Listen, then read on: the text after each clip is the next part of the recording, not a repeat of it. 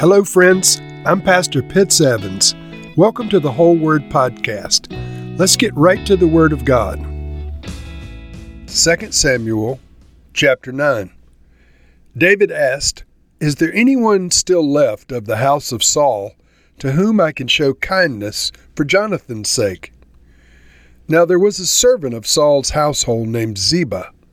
They summoned him to appear before David, and the king said to him, Are you Ziba? At your service, he replied. The king asked, Is there no one still alive from the house of Saul to whom I can show God's kindness? Ziba answered the king, There is still a son of Jonathan. He is lame in both feet. Where is he? the king asked. Ziba answered, He is at the house of Machir, son of Ammiel, in Lo-debar. So King David had him brought from Lo-debar, from the house of Machir, son of Ammiel. When Mephibosheth, son of Jonathan, the son of Saul, came to David, he bowed down to pay him honor. David said, Mephibosheth, at your service, he replied. Don't be afraid, David said to him, for I will surely show you kindness, for the sake of your father Jonathan. I will restore to you all of the land that belonged to your grandfather Saul, and you will always eat at my table. Mephibosheth bowed down and said, what is your servant that you should notice a dead dog like me? Then the king summoned Ziba, Saul's steward, and said to him, I have given your master's grandson everything that belonged to Saul and his family.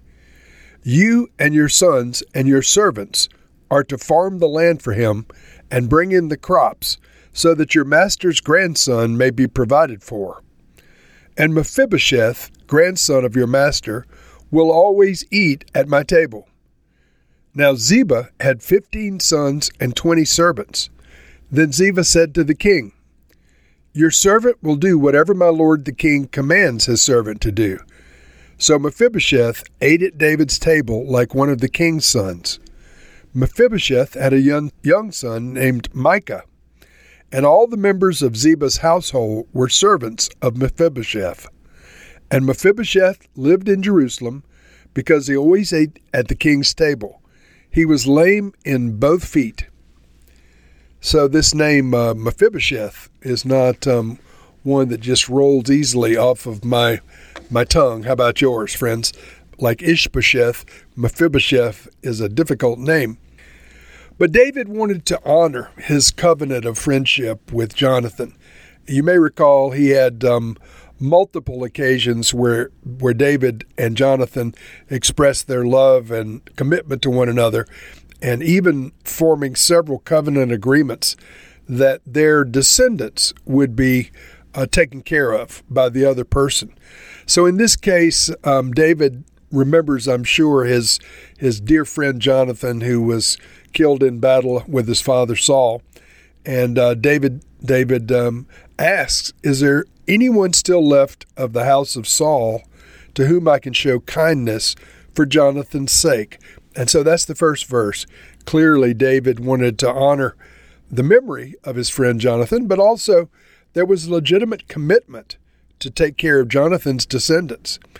And so David began to inquire, and um, it's not specified here at what point this takes place. It may have taken place the first year after Jonathan died or much later. We don't know. But um, in verse 2, we read, There was a servant of Saul's household named Ziba, and they summoned him to appear before David. And so this Ziba was a very powerful man in his own right. He, um, he was a servant from Saul's household, but um, after Saul's demise, he was probably operating as a free agent, perhaps on the lands that um, Saul had left behind. We're not told. But Ziba had a big family and um, many servants himself. And so he was probably terrified when David called him um, before the court, probably wondering, you know, what's the problem? But the king asked, um, Are you Ziba? He said, Yes, I am. I'm at your service. Very clever response. And the king said, Is there no one still alive from the house of Saul to whom I can show God's kindness. And Ziba answered the king, There is still a son of Jonathan, and he's lame in both feet. And so it's interesting to note that that the, the mention of him being lame in both feet was was part of the initial narrative. And so David says, "Where is he?" And uh, Ziba answers him. He's at a particular house in Lodebar. And so David had him brought from Lodebar, and um, uh, I'm sure Mephibosheth was terrified. You recall that um, Saul had tried to kill David. Both Saul was dead and and uh, Jonathan, Mephibosheth's father, was dead. Mephibosheth may have heard rumors that Jonathan and David were close, but he also knew that David, the mighty warrior, had killed many, many people.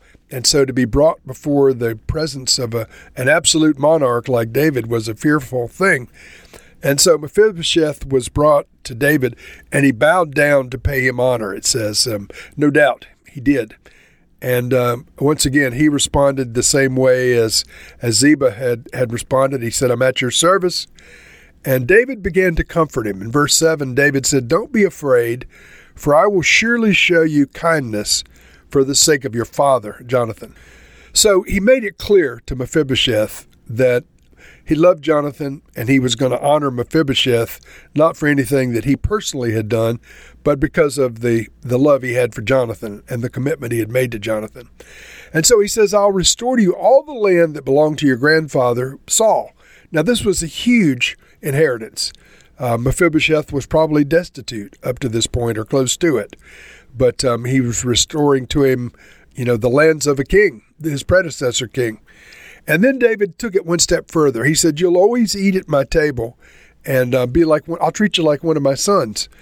And so Mephibosheth was overwhelmed with David's kindness, and uh, he bowed down and said, You know, what have I done that you should even notice me?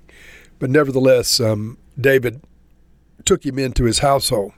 And so the king summoned Ziba, uh, Saul's steward, and explained to him what had happened. He said, I've given your master's grandson everything that belonged to Saul and to his family.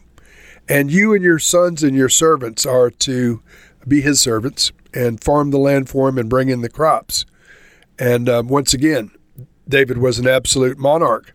And so Ziba, although he had 15 sons and 20 servants of his own, in the presence of David, he could say nothing other than, Whatever you ask, I'll do it and um, whatever you command, I'll do it. And so Ziba, whether we are left wondering whether it was willing or unwilling, he um, he was wise enough not to try and countermand David's instructions. So um, Ziba became the servant of Mephibosheth and all of his household and all of his servants with him. And so we, we finish this chapter in verse 11. It says, So Mephibosheth ate at David's table like one of the king's sons, and Mephibosheth lived in Jerusalem because he always ate at the king's table. And so this uh, favor to eat at the king's table was a big deal. And um, his uh, injury, making him lame, had caused his life to be difficult. The loss of his father and the loss of his grandfather, the loss of um, all of the family lands and so forth had been terrible, terrible blows. But here, in one fell swoop, through David's kindness and his uh, remembered love for Jonathan, Mephibosheth's entire life had changed dramatically. And so David, um, once again, showed his character was uh, extraordinary, and his um, uh, commitments to Jonathan continued beyond the grave. And so, Lord, may we always honor our commitments. David honored his covenant with Jonathan. May we honor our commitments with those that we have made agreements. Lord, um, forgive us where we've fallen short in this, but Lord, give us the grace to follow through on all of our commitments. In Jesus' name, amen.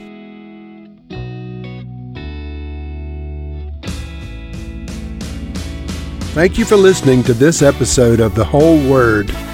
It was brought to you by Whole Word Fellowship and the Northern Virginia House of Prayer. If you were encouraged, please share our podcast with your friends.